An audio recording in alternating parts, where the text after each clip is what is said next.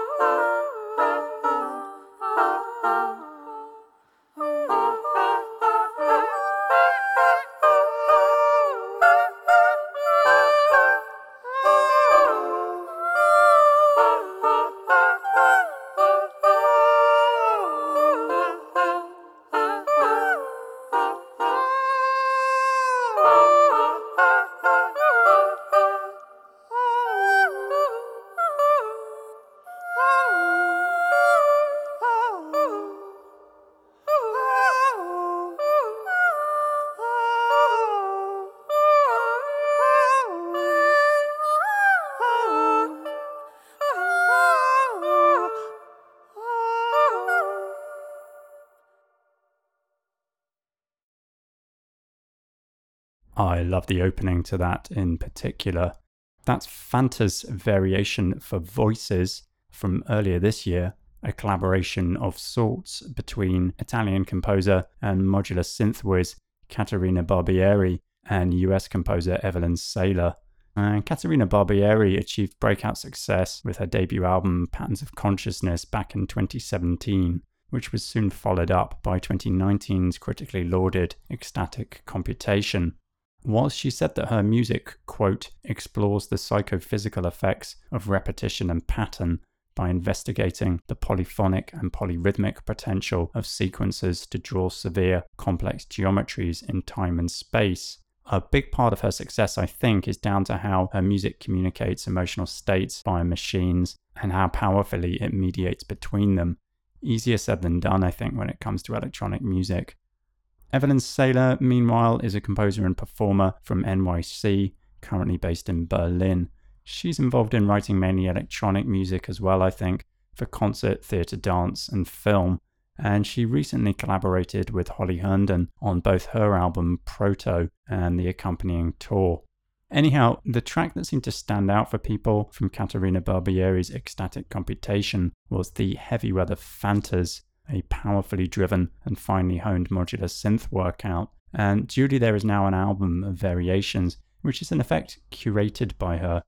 Some of the pieces could definitely be considered remixes in the more conventional sense, but the more successful tracks on the album, in my view, by Kali Malone and Kara-Lis Coverdale in particular, are much more along the lines of recompositions, using the material of the original as a jumping off point for highly varied approaches. And this vocal version that opens the album, and which is sung by Evelyn Saylor herself, along with Lyra Pramuk, Annie Garild, and Stein Yanvin, is somewhere in the middle, perhaps, if that's not too much of a backhanded compliment, Anyhow, I'm definitely a bit of a sucker for those weaving, pointillistic a cappella vocal textures. Always great to hear that type of thing. The album is Fantas Variations. As mentioned, it was released earlier this year on Editions Mego.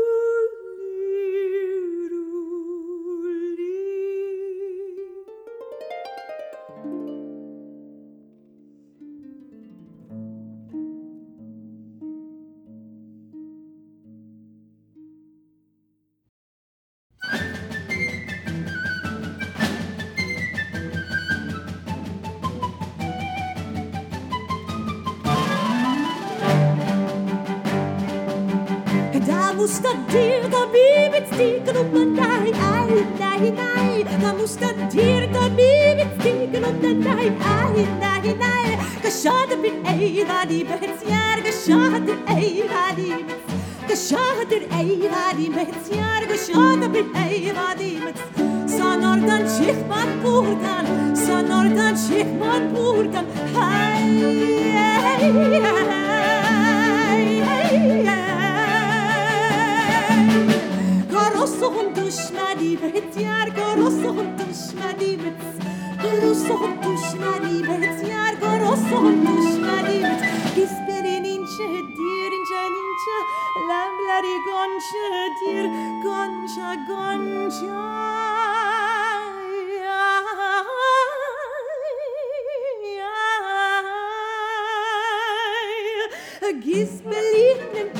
comincia la blaringuccia riconcia gli spellini energie di rigencia la blaringuccia di riconcia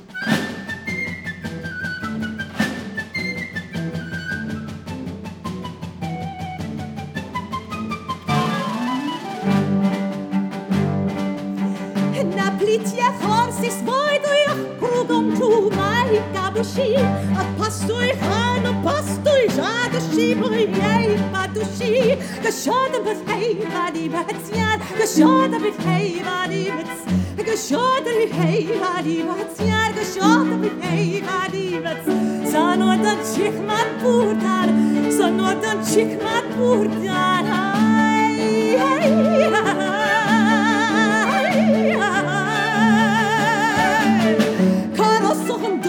livet Yer koroson düşmenimet Koroson düşmenimet Yer koroson düşmenimet Hisbelin ince dir ince ince.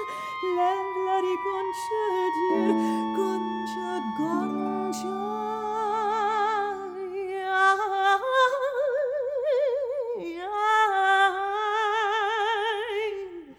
Ne diş dom gel родился, пусть птица я заходит, а что будет, ай, палам, с остальным, чести сова, пополам.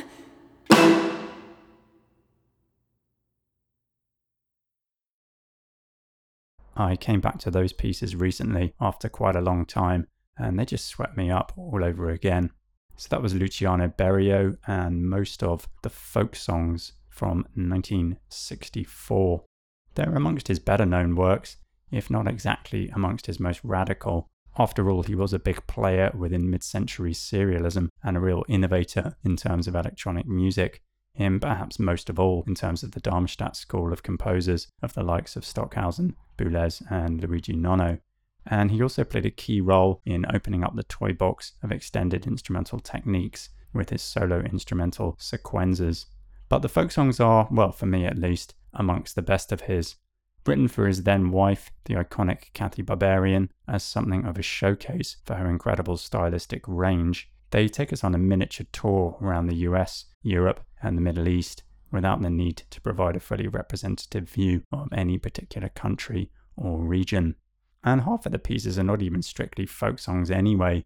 La Donna Ideale and Ballo, that you heard in the middle, were written by Berio himself in 1947, and the wistful Black is the Colour that opens the set was written by the Kentucky folk singer and composer John Jacob Niles around the time of World War I.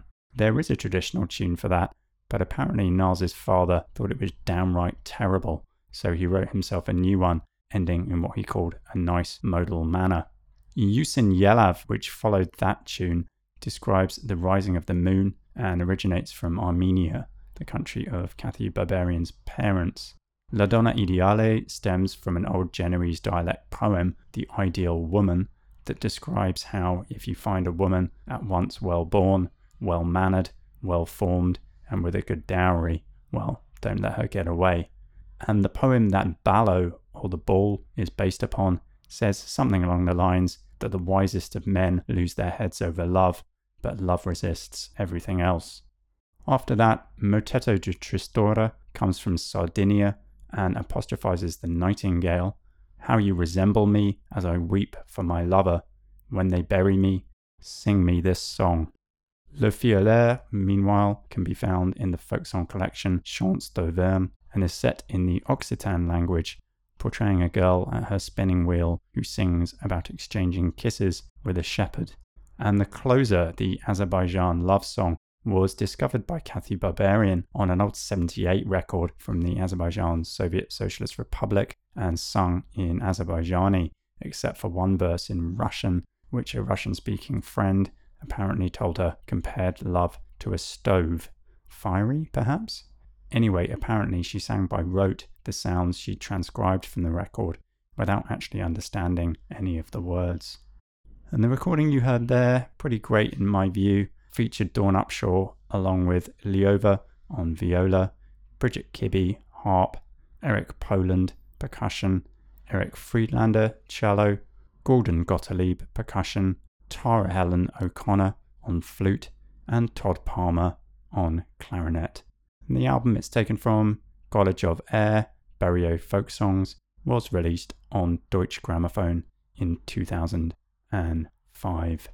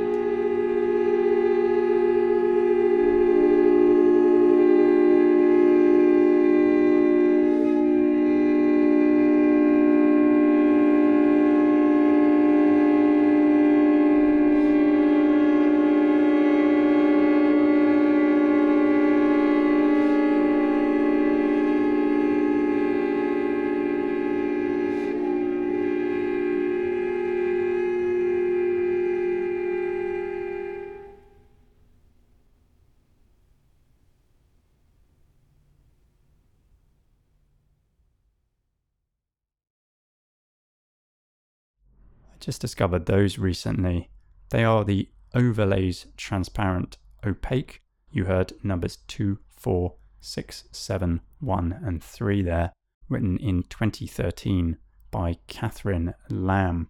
She's an American composer and violist who studied with the spectral composers James Tenney and Michael Pisaro, and spectralism being a method of structuring music according to the natural acoustic properties or harmonic spectra of sound. And a lot of her works also explore the use of just intonation. They also tend to have a quiet, unadorned quality. She said that she follows the philosophy that the most intense sound is not the most intensive. I don't agree, she said, with those who believe that sounds need to be pushed in order to be physical, particularly when working with particular tonal colorations and shadings. The more the tones are played in a plain and relaxed manner with room to blossom, the more expressive and generative they might become. Now, I'm not sure as to the exact compositional process at work here, but I think it's partly scored and partly indeterminate, with the fixed part being the forms of the movements and the open ended parts being the so called overlays. In any case, Catherine Lamb has referred to it as her attempt to describe the perceptual roles between musicians who are activating interactions in a harmonic space, as though to place individual crystals one by one amongst the musicians and to have them find their place of vibrancy or shadow due to the angle in which they are seeing the form. Which, to be fair, all sounds a lot more intriguing than your average night's work in the orchestra pit. So, my hunch is that the types or degree of certain gestures is controlled or maybe guided, would be a better word here, by the nature of what the musicians themselves are experiencing in the particular physical situation they find themselves in. And it's performed by the Montpellier based ensemble Dedalus and is taken from the album Atmospheres Transparent Opaque, which was put out on New World Records in 2018.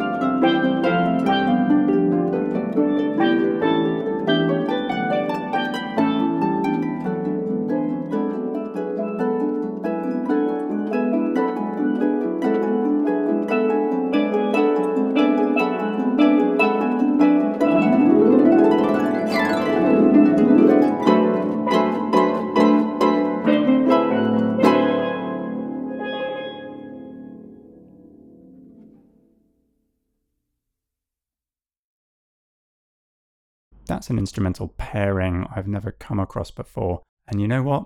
It really works. And it's actually two harps there alongside the steel pans. I guess quite possibly to accommodate the chromaticism of the piece, which can be quite difficult for a single player to achieve.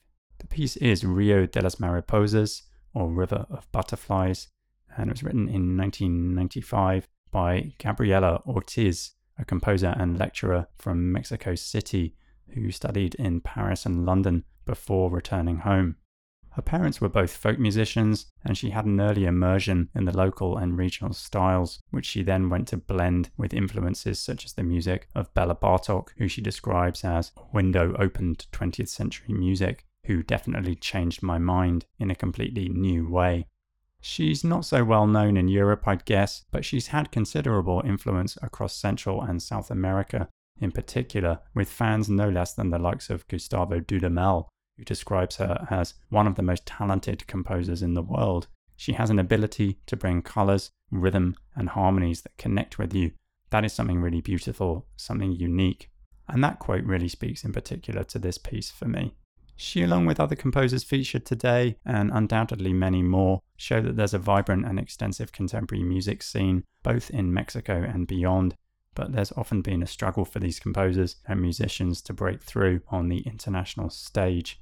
Gabriela Ortiz has said it's even more difficult if you're a woman and you're Latin American, because normally in the concert music world, people look to Europe, they don't to Latin America. They don't know that in Mexico we have a very important scene of composers doing lots of things. I discussed all of this a bit in the last show in connection with the Mexican group Liminar. Well, hopefully some of these things are set to change. Anyhow, that piece was inspired by a trip Gabriela Ortiz made when she was six years old to visit a small town in the Gulf state of Veracruz with her parents, who were doing research at the time into music from the region. They rented a boat and sailed up the Papaloapan River with her parents playing folk music with the people from Tlacotalpan along the way. And Papaloapan in the Nahuatl language means river of butterflies, hence the Spanish translation in the title. The piece just has this really dreamy ambience to it that I love, and some really beautiful harmonies, both the more diatonic rhythmic sections and the freer chromatic ones. And much as the term coloristic is one of those that can simultaneously mean everything and nothing, I can't quite help myself wheeling it out here. That was performed by the musicians of Southwest Chamber Music, and it's taken from the album Aroma Foliado that was released on Cambria in 2013.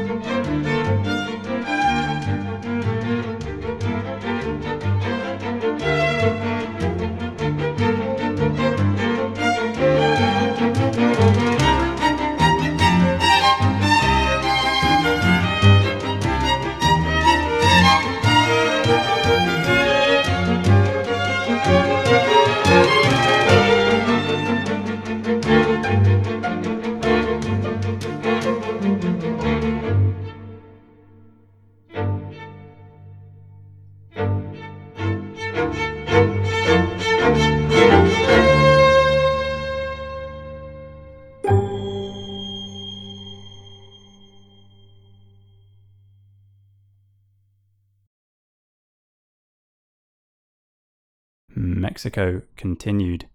That's Metro Chabacano, written in 1988 by Javier Alvarez, who I think is one of the most well known composers within Mexico, but again, probably lesser known beyond, unless you're John Adams, of course, who's a fan. He said the music of Javier Alvarez reveals influences of popular cultures that go beyond the borders of our own time and place.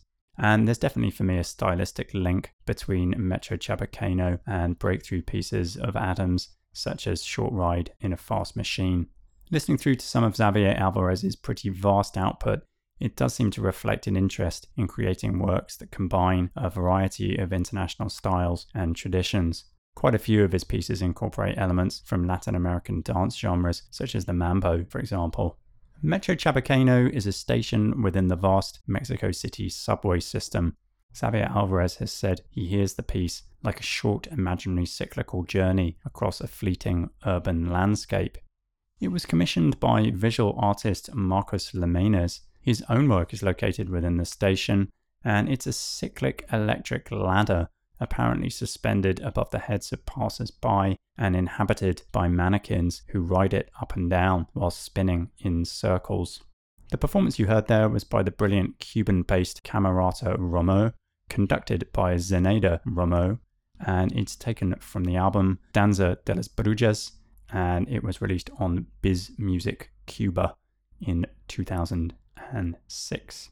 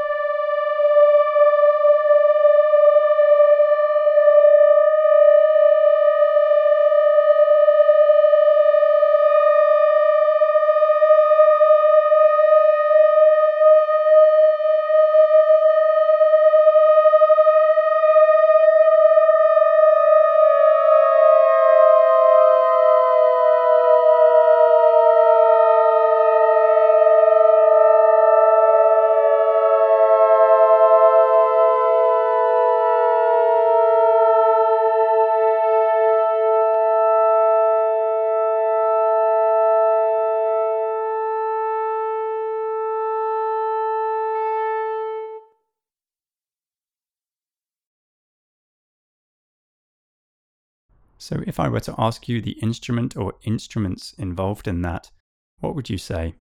That's Parallels, written in 1998 by Robert Wannamaker. He's a composer, improviser, instrument builder, music theorist, author, and teacher based in the California Institute of the Arts. Oh, and he's also a mathematician. He's got a PhD in that to boot. He describes his music as reflecting his interests in the physicality and perception of sound, in sonic environments, extended performance techniques, tuning systems, noise, gradual processes, and algorithmic composition. On the research side, he studied signal processing theory and psychoacoustics in particular, and he's co authored some pioneering work into dithered quantization, no less, that's gone on to be universally implemented in digital audio applications worldwide.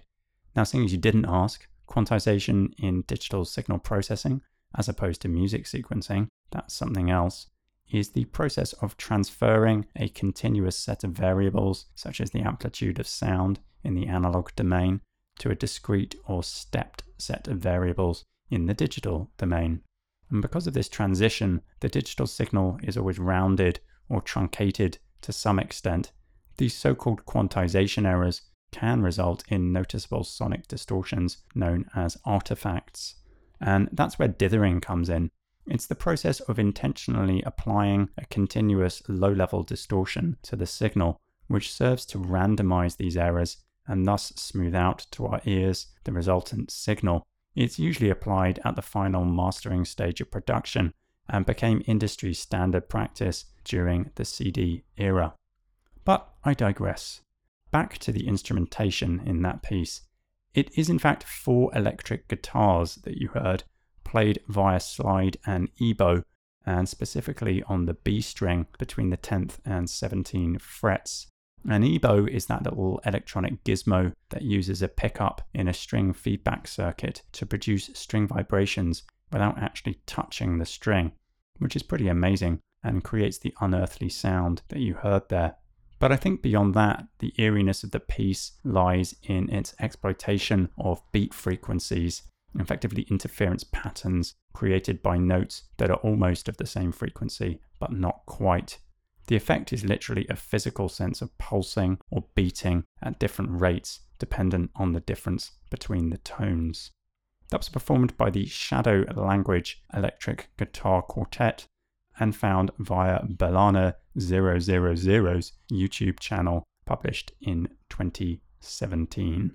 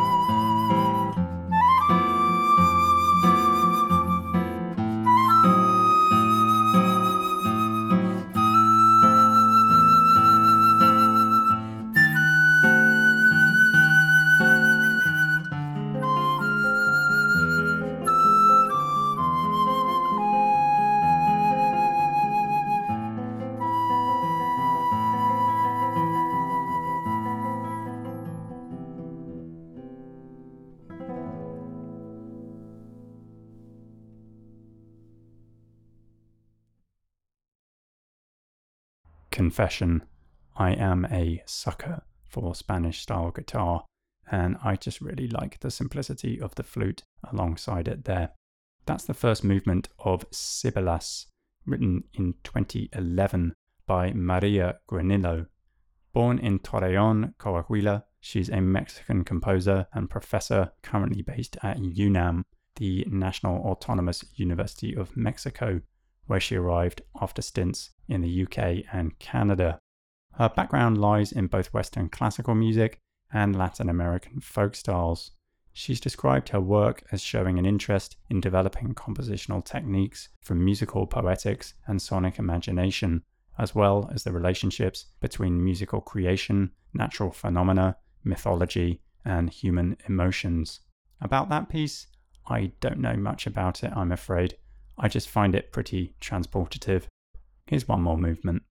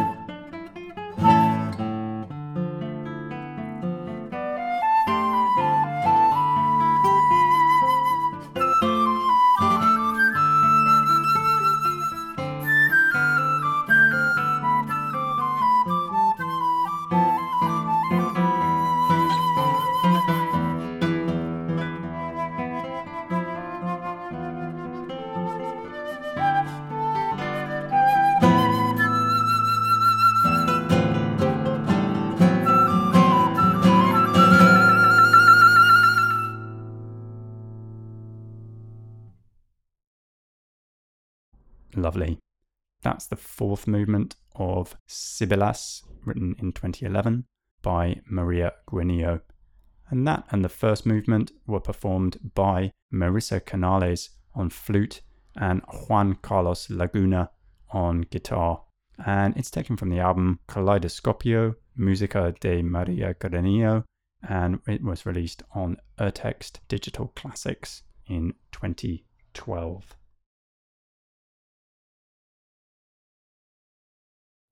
Música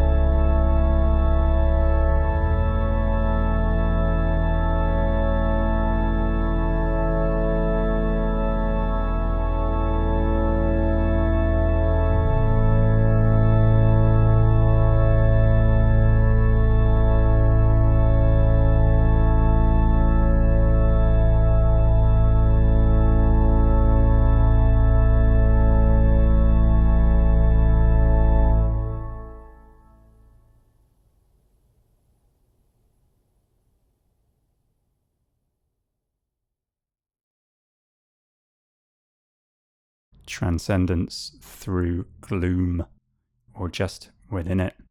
That's La luce fluente della divinità by Carlotta Ferrari, written in 2017. And there's just something about the main theme in that piece that's stuck fast to me over these past few weeks. It just has such a directness to it. It's quite a simple piece in all compared to the contrapuntal complexities of Bach, Widor, and so on, but it's all the better for it. It feels like a distillation of counterpoint to its most elemental totemic form. Anyhow, La luce fluente della divinità, or the flowing light of divinity, is inspired by Mechthild or Matilda of Magdeburg, a Beguine Christian medieval mystic from the 13th century. And the Beguines were a lay religious sect active in lowland Western Europe from around the 13th to the 16th centuries. And the title of the piece is taken from Matilda of Magdeburg's writings of the same name, Das fließende Licht der Gottheit. Carlotta Ferrari, meanwhile, currently based in Firenze, I think, is a pretty prolific composer of organ and other music, she describes her style as contemporary modal, and she's quite heavily involved in researching and writing with something called the RPS modal system in cooperation with Harvard organist and composer Carson Cooman, who you heard playing on that recording. RPS stands for Restarting Pitch Space, and it's a modal harmonic system that uses fragments of a scale to generate an extended pitch space for use in a composition. Basically, the material is defined by a chosen number of initial notes of a mode or scale, which are then transposed again and again, with the ending note of one fragment becoming the starting note for the fragment's next transposition, and so on and so on, up the octaves, with each octave containing unique and different pitches. Carson Cooman describes it as a super mode, and it's really a close relation of what are sometimes called extended scales or modes, and recently perhaps most notably developed by English jazz pop wunderkind Jacob Collier, including his YouTube famous super ultra hyper meta mega Lydian scale. Good locks there. Now, that digression concluded, I don't think that piece actually uses RPS. Sorry. It sounds more conventionally modal to my ears, but damn it, it's the one of hers that I wanted to play. It's so far unreleased, save for Carson Cooman's performance, published on his YouTube channel in 2017.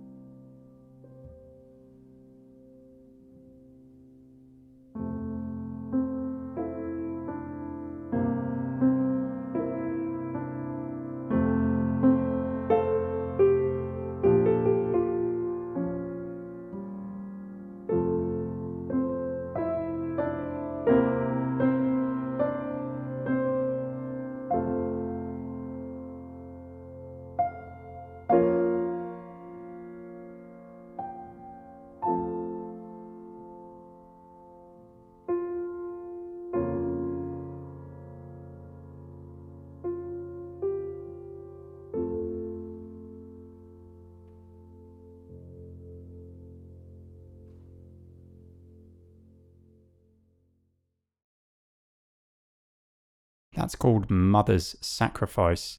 Written in 1908, it's the sole surviving composition, as far as is known anyhow, by L. Viola Kinney, the L there standing for lady, an American composer, pianist, and teacher from Sedalia, Missouri. She studied music at Western University, a historically black college in Quindaro, Kansas, where she participated in the harmony class and choral society. And after completing her college education, she moved back to Sedalia, where she began a career as a teacher of music and English at a segregated secondary school, becoming head of the music department whilst giving recitals in Sedalia and surrounding towns and Mother's Sacrifice originally won second prize in the Interstate Literary Society Original Music Contest held at Omaha, Nebraska in 1908, with the score being published the following year. When asked why the music composed by Western University students should be purchased, she wrote a statement giving reasons, including that, quote, white people should purchase it because they ought to see what the colored youth is doing and has done during the few years of liberty of mind as well as of body, and that black Americans should, quote, purchase it because the composers are of their own race and their children should have such encouragement. As mentioned, is the only score of hers that's been found, although she did register the copyrights for at least two other compositions. Sadly, it all seems to reflect a pattern of lost works by black composers, from George Bridgetower in the 18th century up to Julius Eastman in the 20th. And meanwhile, scores of other black composers such as Harry Lawrence Freeman, Chevalier de Saint Georges, and Shirley Graham Dubois survive as handwritten manuscripts only, usually in dire need of engraving and editing. Aside from current efforts to raise awareness of these composers, that's something that only real investment in their histories can hope to achieve. That was performed by Maria Corley on the piano and it's taken from her album Soulscapes that was released on Albany in 2006.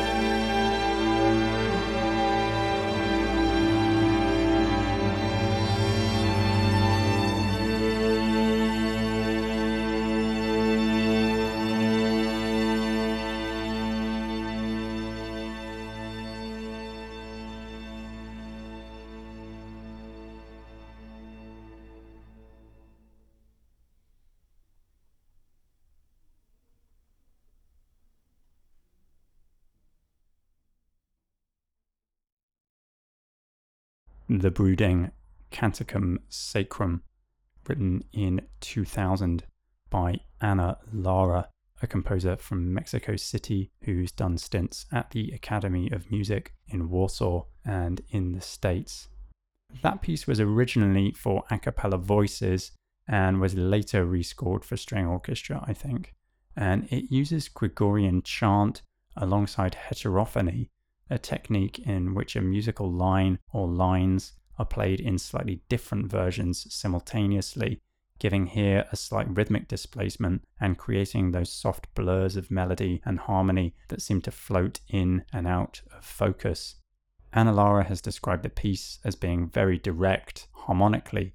It's very simple and it's mainly about color.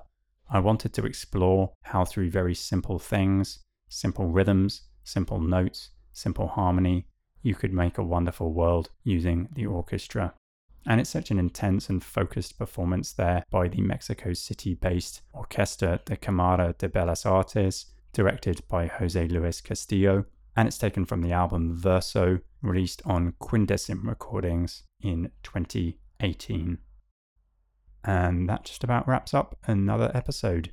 The Tonic will be back on September the 1st at 10 a.m. British Summer Time. As always, you can check the Tonic's Instagram page for confirmation, the underscore tonic underscore. Thanks to Meg, Rosie, and everyone at Threads again for hosting. I'm Luke Fraser. Enjoy the summer, and thanks for listening.